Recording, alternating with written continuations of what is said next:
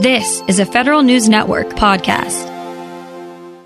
The following program is produced and furnished in conjunction with Roger Waldron of the Coalition for Government Procurement, which is entirely responsible for its content. Welcome to Off the Shelf with Roger Waldron of the Coalition for Government Procurement on Federal News Network. Off the Shelf gives a voice to commercial service and product companies selling in the federal market. Roger speaks to members and government officials about procurement policy, trends, innovations, and debates. Now, your host, Roger Waldron. Today, my guest on Off the Shelf is Deborah Haywood. She is Vice President, Government Solutions at McKesson Medical Surgical. Um, and today we're going to be focusing a lot of our conversation on the Strategic National Stockpile, um, its critical role in responding to the pandemic, and you know the the future of it. And welcome to the show. Roger, thanks so much for having me today. I look forward to spending this next hour with you and look forward to having a great conversation.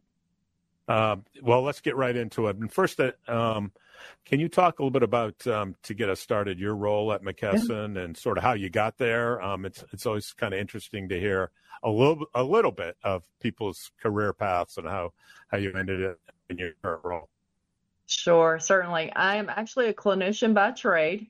Um, and started uh, my career very early on um, as a clinician, different, delivering healthcare and progressed uh, through the years into distribution um, and came on the other side of that care delivery system. So um, I've been with McKesson for the last 15 years, um, have enjoyed uh, several different roles here, but most recently, the last three years, uh, managing a new business that we stood up called McKesson Medical Surgical Government Solutions. And um, can you talk a little bit about what McKesson Medical Surgical government solutions what, what it does or what what your yeah. your business is? Sure i'll be glad to. So essentially that business is made up of um, an arm that supports our local state and federal government agencies. Government procurement is particularly detailed and can be different than commercial contracting and this business is made up of experts that deal with government contracting all the way from the smallest government entity to the largest um, within the united states. So, um, and that's a big role. I mean, I know, you know, people, people like I just remember when I, I, and I never recognized it until I started noticing when I'd go to the doctor and there'd be stuff with the McKesson, you know, right. label on it, whatnot, and that got to me thinking about just how much the logistics and and what you do touch people throughout you know the country and in terms of healthcare. Um, and critical to that is you know the national stockpile, and mm-hmm. I know McKesson's been a partner of the federal government in that regard. Um, so first of all, can you let's just define what that is? Um, so what is the national stockpile?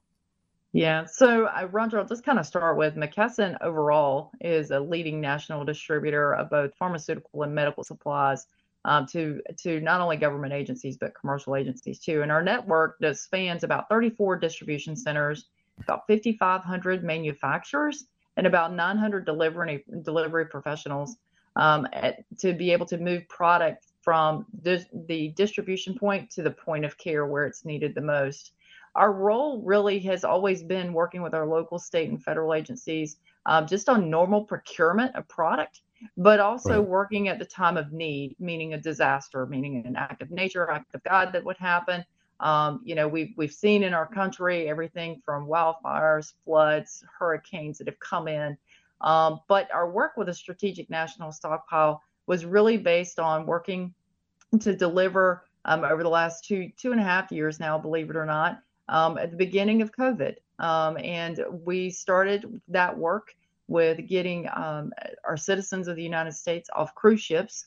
As COVID reared its ugly head in January of 2020, uh, we had citizens, American citizens, that were stuck on cruise ships that we had to help and support um, get off. And so uh, we have always worked with our federal partners um, to a degree, but certainly COVID-19 um, and the the start of that um, began a new, new, more difficult span than anything we had experienced in the United States. So so so you guys help like you know I can remember at the beginning of the pandemic and they you know those cruise ships I think one was in Japan or some I mean yeah. and those folks got stuck I mean so so you so you were called in to help sort of in that in that regard and responding to that situation. We did. So our federal state agencies, they all had civil, you know, citizens that needed to get off cruise ships. They needed to get back on American soil, but at the same time, they had to have things that you would consider, you know, not so hard to get, but were at the time very difficult to get from, you know, masks, face shields, um, temperature probes, temperature monitors. Um, were all in high demand, starting to be in high demand, and getting them on a cruise ship. It's not necessarily something you you had a plan for. So that became critical. Um, and then that just started the underlayment of what needed to take place moving forward. So, um, you know, can you just from a from a sort of from a perspective why it's so important, um, why creating and managing a stockpile is so important in the context of the strategic national stockpile? Can you talk a little bit about that? Sure, absolutely. So, um, you know, the Strategic National Stockpile um, has been supported by our federal government for a very long period of time. And they um, have an incredible process that they put into place to be able to monitor the items that are um, most needed um, within the United States during an emergency situation. What's critical in that, uh, you know, we've had some lessons learned come out of those too, Roger. Uh, right. Uh, but what's critical in that is understanding what product is in stock, how that product can be rotated to make to make sure that we have a product is not expired and that it's in the ready to use format and working with um, our leaders in the strategic national stockpile all the way through our state leaders um, for procurement as well. So it is a blended effort uh, to ensure that product is at the point of care where it's needed. Um, in in that regard, you you mentioned lessons learned. Can you talk just what you've seen, some of the changes um, with you know the strategic national stockpiles being accessed, um, and with the move first of all, the move from HHS to in 2018, um, what changed there, and then we can talk about how it evolved during the, the pandemic as well. Yeah, Roger, I think what we learned um, was a lot of key takeaways about how important it was to collaborate. You know, early on, with whenever uh, COVID really started, um, we had great conversations with our federal and state partners but what we did not have was the collaboration at the level that COVID required it. Um, what we learned in the key takeaways is that private public partnerships are fundamental um, to the industry. They're fundamental to the success um, of federal uh, as as well as state partnerships moving forward. You know, we learned that you can't always be prepared, um, but what you can be prepared with is making sure that you have resources, technology, um, and processes to bring the, the organizations together with private industry um, to ensure that we have public success for our population um, and the geographies that we serve. We also learned that the distribution um, that commercial partnership brings in the private industry is really key of getting the product to the point of care that it's needed most yes, you can ship in a lot of product into one area, but getting it to the provider so that can actually have the provider can have the tools and supplies that they need to provide that care, whether it's in an acute care facility or whether it is um, at at the level um, that is smaller that in our rural com- communities, whether it's the pharmacy, um, our Department of Health. That is what is critical: is making sure you're meeting the the demand of where the supply is needed the most. So I would say the key takeaways is just that collaboration is priority number one. Having people, resources that are known to each other between that private public partnership um, that have, you know, understand what processes need to be to be able to communicate together. That was learned during COVID. And I, I do believe that it will continue and we'll continue to learn together.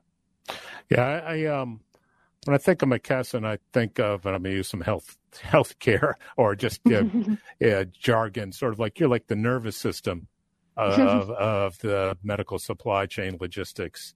Um, or you know the arteries and the veins, right? You know you connect with everybody, whether it's manufacturers, other distributors, uh, the caregivers, hospitals, you know, and the government um, across the board. You touch all of those. Can you talk? I mean, from that perspective, it, I understand communication is critically important, but you know it's it has to be effective communication in terms of like the data that's shared. Mm-hmm. Did, were there lessons learned or things that you, that you saw coming out of COVID with regard to the data management that um, you know made a difference, or things that we know now that we do make a difference?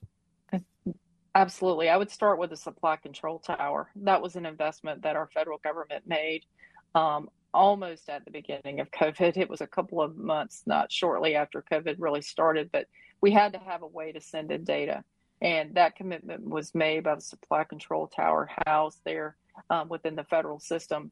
and distributors, as well as manufacturers, are reporting that data into uh, that system today. Those feeds are daily or weekly or however they're situated within the manufacturer distributor to be able to process that information.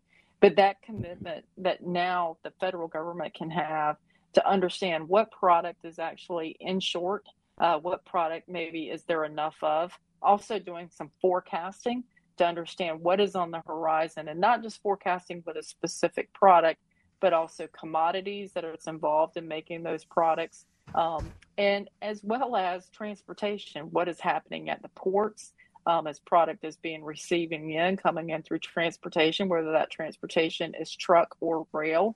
Um, so that information is now feeding into the supply control tower. We did not have that. That um, triangle of success of IT information into supply control tower of true data um, from the manufacturer and the distributor will be critical ongoing, and it will allow us to make better decisions together on where the product is needed. So it was a lesson learned in the beginning. It was hard work in the beginning, quite frankly, to bring all of that together.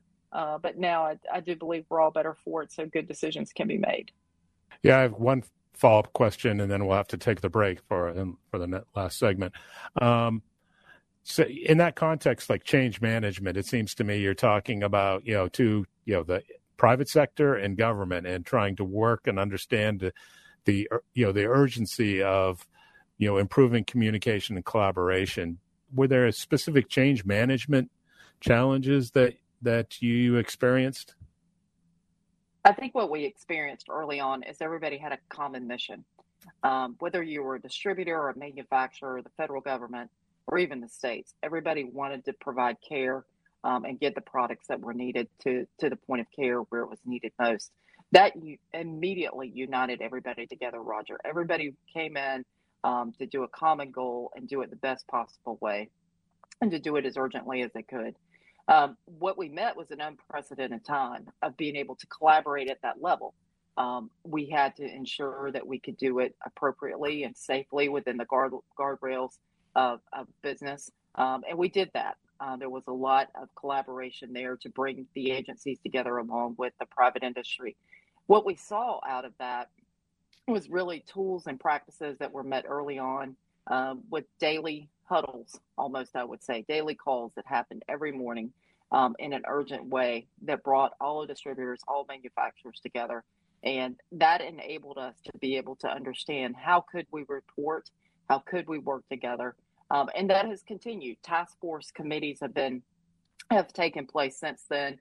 They've specialized in certain areas um, where we can ensure that we have best practices in place. Of course, that takes time. It doesn't happen as quick as anybody wants it to. But what we have learned is how to communicate better together. And from that, the good work has taken place with task force that are dedicated to ensuring that regulations are in place or processes are updated or simply just communication all in one portal system in one way that can be accessed quickly. Yeah, and that's that's a lot. I mean, and and, the, mm-hmm. and we're up on the break. So when I come back, I just want to continue this conversation just about some of the best practices and where you know the and supply chain resiliency and where things are headed. My guest today is Deborah Haywood. She is vice president. Government Solutions, McKesson Medical Surgical. I'm Roger Waldron, and you're listening to Off the Shelf on Federal News Network. Welcome back to Off the Shelf on Federal News Network. I'm Roger Waldron. My guest today is Deborah Haywood. She is Vice President, Government Solutions at McKesson Medical Surgical. And we've been talking about logistics, uh, pandemic response, the strategic national stockpile, all kinds of very interesting things. And uh, Deborah, when we took the break, you were talking a lot about just the the the positive collaboration between government and industry in response to the pandemic and and talked about task committees task force committees and things that were set up, and you know regular meetings that were going on. I, you know, some of that is based on the urgency, but what kind of what do you see this as the wave of the future in terms of government, whether it's a pandemic response or just you know normal you know whatever is normal north normal healthcare operations? Do you see this increased communication as the way of the future? Well, I can say this: it has definitely continued since the pandemic yeah. started, and we've seen a real effort, um, both by all federal agencies, um, to reach out to private industry to collaborate together.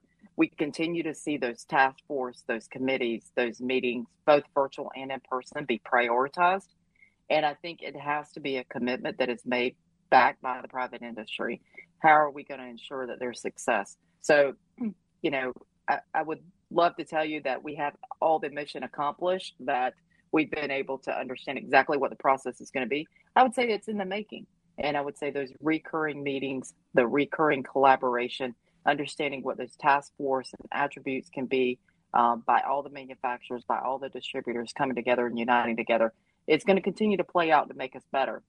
I think what we learned is we cannot do it alone. We have to do it together. Um, that is a commitment both back, um, not just from private industry, but also um, from our public, federal, and state partners. Yeah. And, and, to me, the goal here at the end of the day, right, is a resilient supply chain, whether that's, you know, a national stockpile that's, you know, ready and raring to go or just the ability to get stuff. Can you talk a bit about, you know, some of the, what you view as the key sort of features or characteristics of a resilient supply chain?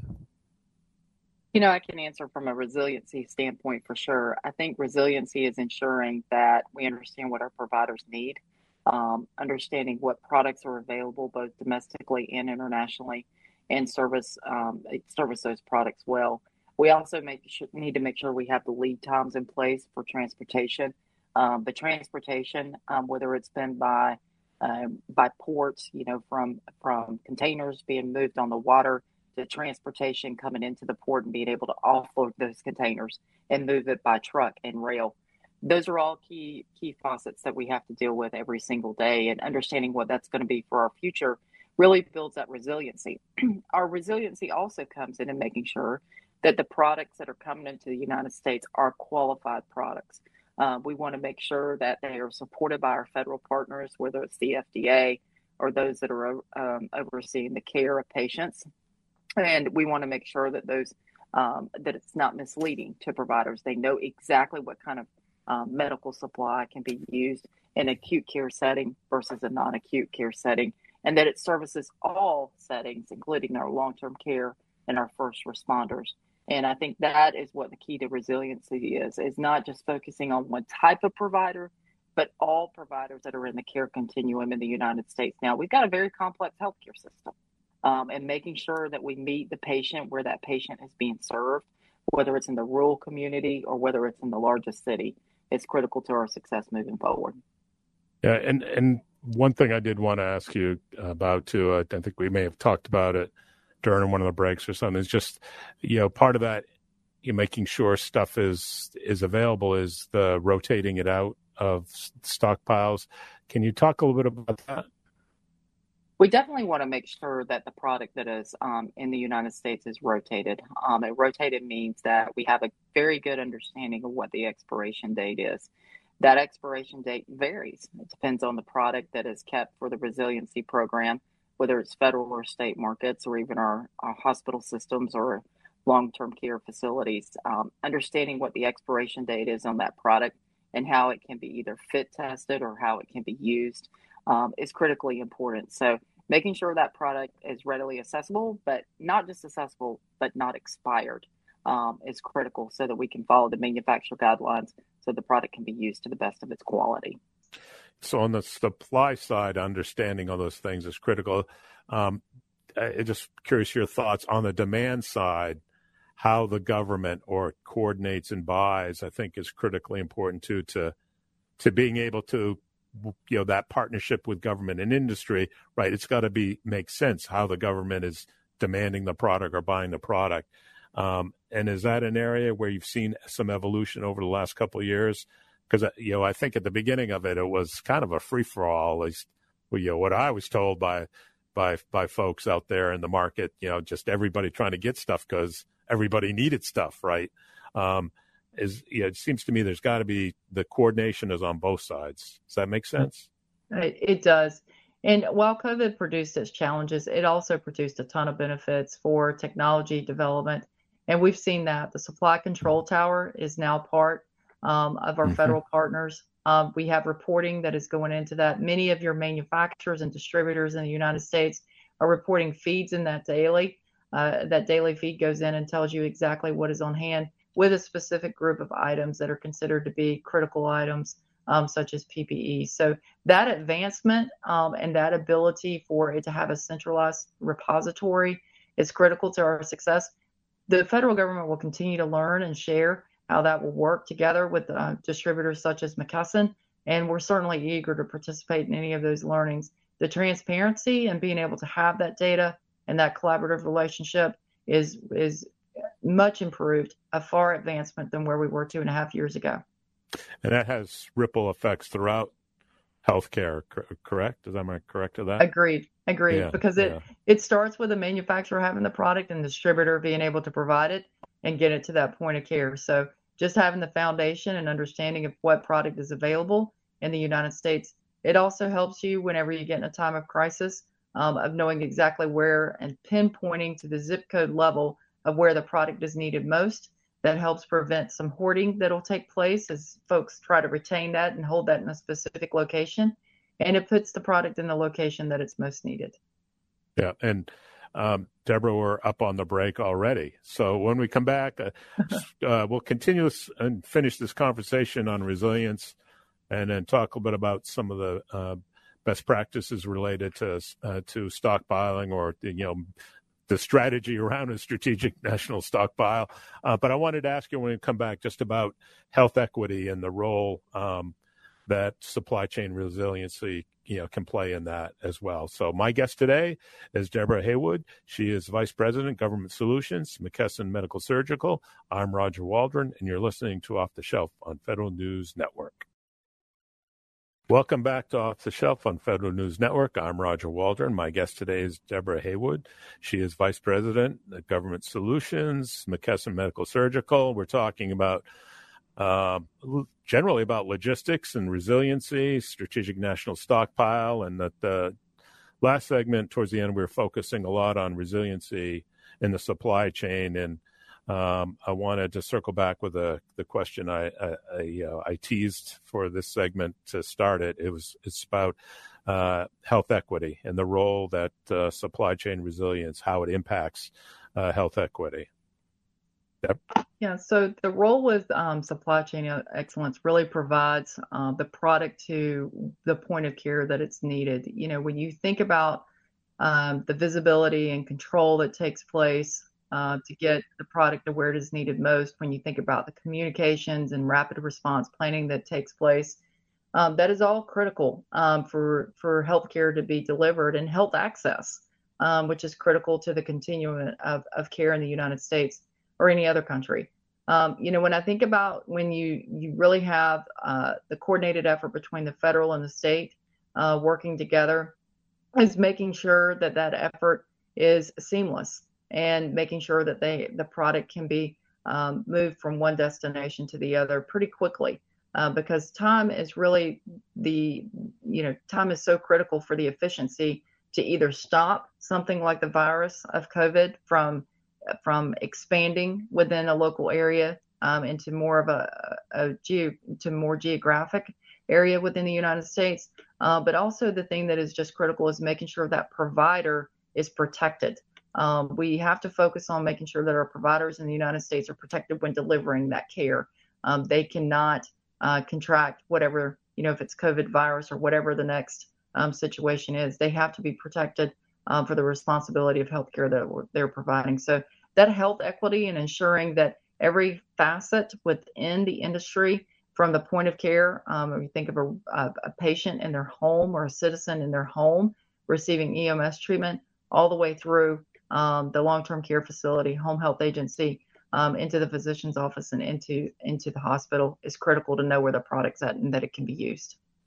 Yeah, I mean that's a great point. I mean, yeah, yeah, yeah, you have to take care of the healthcare provider um, in order to be able to take care of the people at the That's end of right. the day, right? Um, That's and right. it goes to that. And it seems to, seems to me, and you used the word because I was thinking of it, and that was efficiency.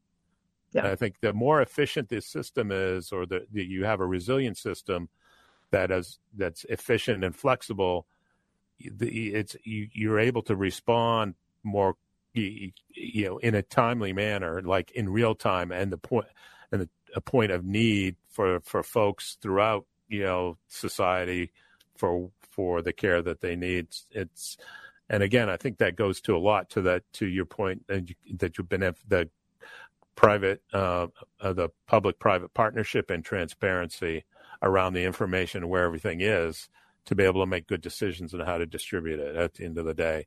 Um, which sort of leads me to my next question and in, the you know stockpiling. I use that in quotes, and we're just talking Mhm. about the strategic national stockpile. And I, I wanted to get some of your um, thoughts on the best practices, uh, you know, for stockpiling um, from a both McKesson's perspective, but also just generally, and and from the government's perspective as well. Yeah. Um, you know, from our federal and state partners, they really want to make sure that they've got the product um, on site that can be delivered with a pretty quick turnaround. Uh, again, talking about time and speed, but just having a logistics arm to be able to have that operational excellence to deliver it with the mode of transportation that it needs it most. Um, you know, you you've got to be able to deliver that product quickly. I think the necessary parts of a stockpile is just making sure that you have an agreed upon um, amount of product and what kind of product needs to be withheld. Um, that type of product is really the responsibility of that private public partnership. You want to be able to have a product that can be rotated so that it can be used. Um, you want to eliminate waste. Uh, you don't want to have product just sitting there um, that ends up having to be disposed of over a period of time. So when you're thinking about what you're going to have in the stockpile, whether it's a federal or state or even at a specific hospital customer level, they want to be able to make sure that they can rotate that product in a timely manner. I think the other the other key to success with stockpiling um, is just transparency and technology to be able to have systems in place to know what products do you have on hand, um, what products um, maybe um, you know if you're thinking about replacing them, what products may be limited, having a good balance um, between you know the manufacturers that you're buying from, whether they're domestic or or near shore uh, manufacturers, and being able to have a, an emergency plan of what will happen if that um, surge and capacity needs to ramp up, whether it's from the manufacturer ramp um, up of the product to actually be um, made, or if it's from a distributor perspective to be able to ramp up that product um, all the way to your last mile um, distribution points that involves UPS and FedEx um, at times and other local carriers uh, because you've got to be able to facilitate that product to the point of care that it's needed most. Right. So, would it be fair to say that it, you, the system visibility is the key to controlling the distribution, right? Understanding where things are needed or not needed, or even if you're a government entity, knowing what you have already That's right. and, and when it needs to be distributed. Um, you know, how, how in the in the system, how does that how does that data shared these days? What what what what have we learned from the last two or three years? I think what we learned most of all, Roger, is that we don't have it figured out yet. But private and public industry has come together with our federal and state teams to know how we can share um, data moving forward. And I think that's most critical. Um, those conversations have been most helpful at being able to understand what is our resiliency program going to be for the future. Prior to COVID, those conversations really did not happen because Right. um, technology systems were not shared. Quite frankly, you know, when you get folks all in a room um, and you talk about sharing data, uh, that's kind of a tricky conversation. Um, yes, But we we've crossed that barrier. Uh, we've understood how we can do it. Uh, there are certain limitations and things we have to have in place. um, to support um, different, you know, legal perspectives sure, uh, yep. to coordinated effort. But I think what we've learned is that we can do we can do it when we all come together. Yeah, so I mean, it, it, it, it seems to me this has to be a you know a lasting, fundamental sort of change in you know in the oper- in operational culture the operational dynamic to to be effective for future responses, and I think ultimately to help the whole healthcare system. It seems to me. Does that? I mean, is that is that the way all the stakeholders view it as well? It is exactly how stakeholders view it. I think, um, you know, we don't have the final answer yet. We don't know what that is, but we continue to be work collectively on different task force, on different committees, um, to understand what does that look like, all the way through the contingency planning. Um, you know, our SNS colleagues um, eh, worked strategically with us, um, with with all um, of the uh, distributors, and trying to get product into the United States and how we got it from you know an overseas country into the U.S. working through different embassies and and and those best practices um, will be continued and remembered. And that is what is critical is to make sure that we have a process moving forward of the technology um, and working with each other, but also what is the process of logistics to ensure that we can meet the standards to get product into the U.S. Um, and even if it's made domestically, you still have to have a process sure. to be able to get it from one point to the other. Um, and how does that involve either trucks or rail um, to ensure that a product can get to the point of care that it's needed most? Right. It seems to me, you know, there's always the focus, you know, you hear the talk about like, you know, just this one piece of resiliency, which is, oh, where is the stuff being made? And do we have multiple sources? And is it in friendly places and that sort of thing? And that sort of leaves out the, you know, what you've described, this, you know, the logistics piece of it is just as important, right? Because you can make the stuff, but if you can't get it to anybody, well, it doesn't do any good, does it? Um, so, and something you touched on early in the show is just like, you know, staying with it, you know, from a government perspective, right? Making the long term investments in these things, whether it's, um, you know, the manufacturing capability, but also what I'm learning today is just the, you know, from a logistics perspective and that, partnership, the communication, the transparency. It has to be a consistent commitment over time to make sure we're in a good position when we do have a, a future event. Is that is that fair way to sum it up? Totally agree, um, Roger, with everything that you said, and and um, I think you know when you you ask about lessons learned, the biggest lesson is that we didn't have that collaboration between yeah. private industry and and public industry. So um, I would say that that was a huge advance advancement for us. And with that, good things will come. The more that people collaborate and work together, um, that will actually bring better better processes for the resiliency. Great. And well, we're Deborah, we're already up on the break. Wow, we only got one more segment. Um, oh no.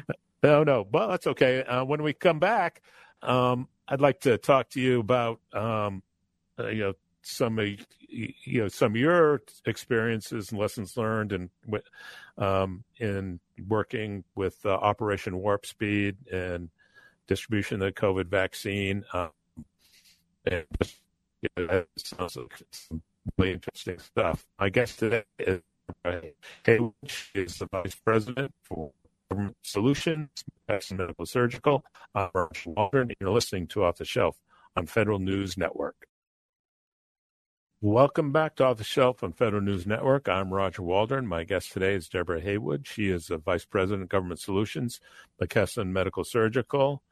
And we've been talking about the national, uh, the strategic national stockpile. I get it right in a second there. And uh, logistics in general and, you know, the keys to resiliency in the supply chain and from a logistics perspective in particular. And uh, in this segment, I wanted to uh, talk to you, Deborah, about um, you know the we've we've touched on it throughout the show lessons learned from covid that sort of thing but more focused um, with regard to like operation warp speed dis- distribution of the vaccine and you know ancillary kit distributions you know working with the federal government. Um, i note that um, you were re- you received mckesson's president's club leadership award for both 2021 and just now 2022 for your work in that regard. So, first of all, congratulations and thank you for all your work you did um, with regard to helping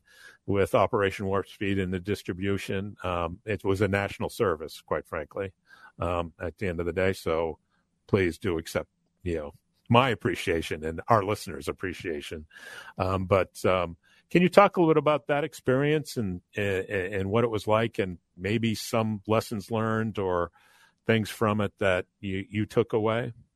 Sure, Roger. Thank you so much uh, for the very kind words. And I would tell you, I was just fortunate enough to be one of the leaders. We had many incredible leaders um, that worked on this journey, and we have incredible teammates um, that worked around the clock um, in distribution centers and customer service that were working while everybody was was at home. So um, while COVID was rampant, they were all working together, and uh, so the kudos actually goes to them for their hard work and dedication for sure.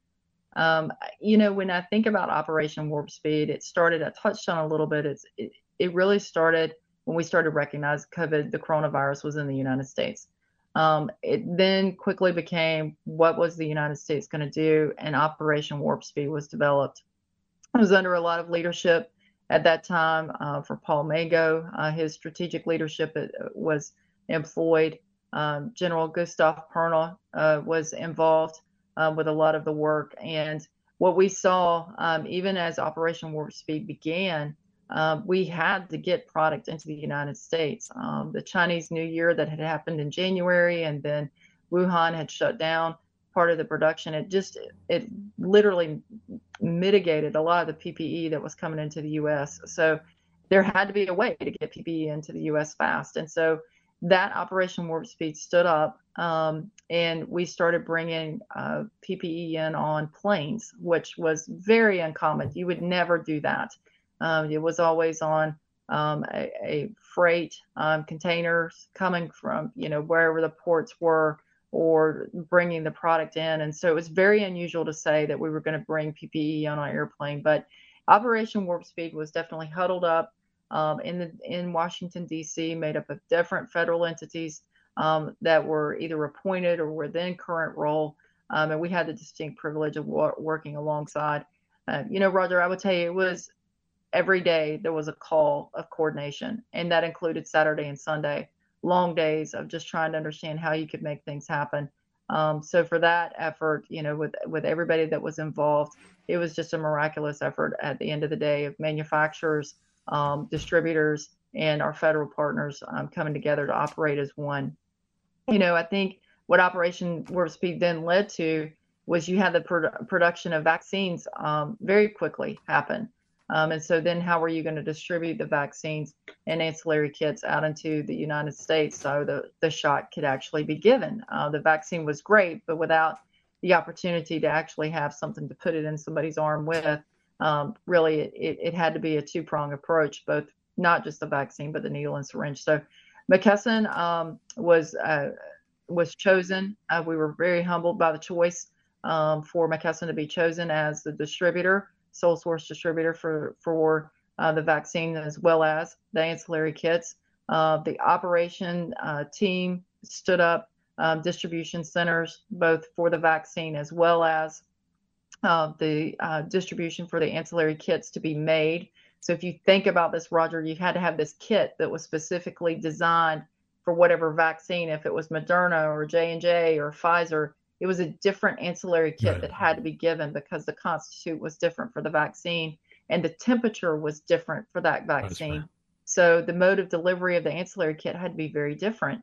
And so the team um, stood up, uh, you know, several distribution centers. Um, what I would say was overnight in our world as far as time, but it was about less than 60 days um, for both the vaccines and the ancillary kits to start production. And then the first vaccines were actually distributed in, in December of 2020.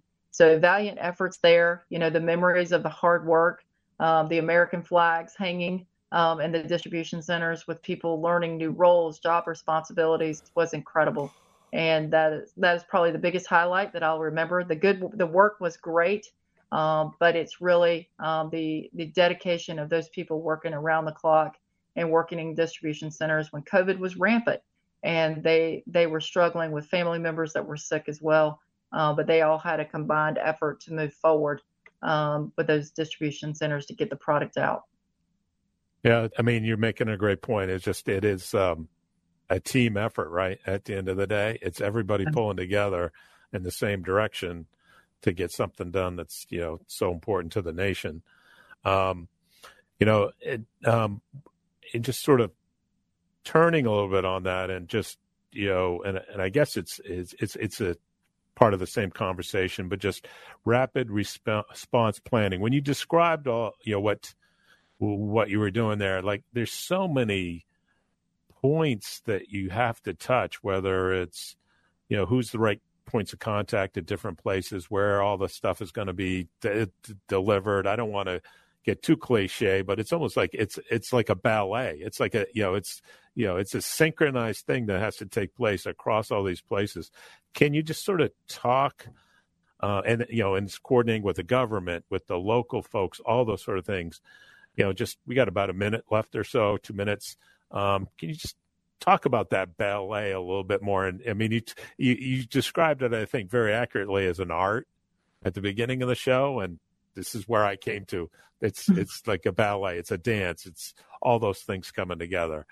Yeah, you just have any final thoughts? Yeah, I would say it's logistics at its finest. Um, you know, Roger, when you think about the coordination, and we say coordinating with the government, there's several different agencies within the government. You know, you had Operation Warp Speed, which later turned into the CAG and now H-CORE, but you also had the CDC, BARDA, SNS, ASPR, um, and a, you know a ton of communications teams behind that that was coordinated effort. And then you had private industry that was trying to do that with your different vaccine manufacturers as well as you know McKesson, and then you also had UPS and FedEx. And so the calls that took place to coordinate what was the flow of information, how it was going to be distributed, um, was operational excellence and logistics at its best. And um, you know, the lessons learned with that is that the more transparent and open um, that people are about what the actual capabilities are by engaging with best practices and being open and collaborative with new ideas um, is what delivers excellence at the end of the day. And that's what's important to move forward with. Right, great. And I think that's a, a great message to end the show on. Um, so I want to thank my guest today, Deborah Haywood. She is Vice President, uh, Government Solutions at McKesson Medical Surgical. I'm Roger Waldron, and you've been listening to Off the Shelf on Federal News Network. You've been listening to Off the Shelf with Roger Waldron of the Coalition for Government Procurement on Federal News Network. Tune in Tuesday mornings at 11 or subscribe to this show on iTunes or Podcast One.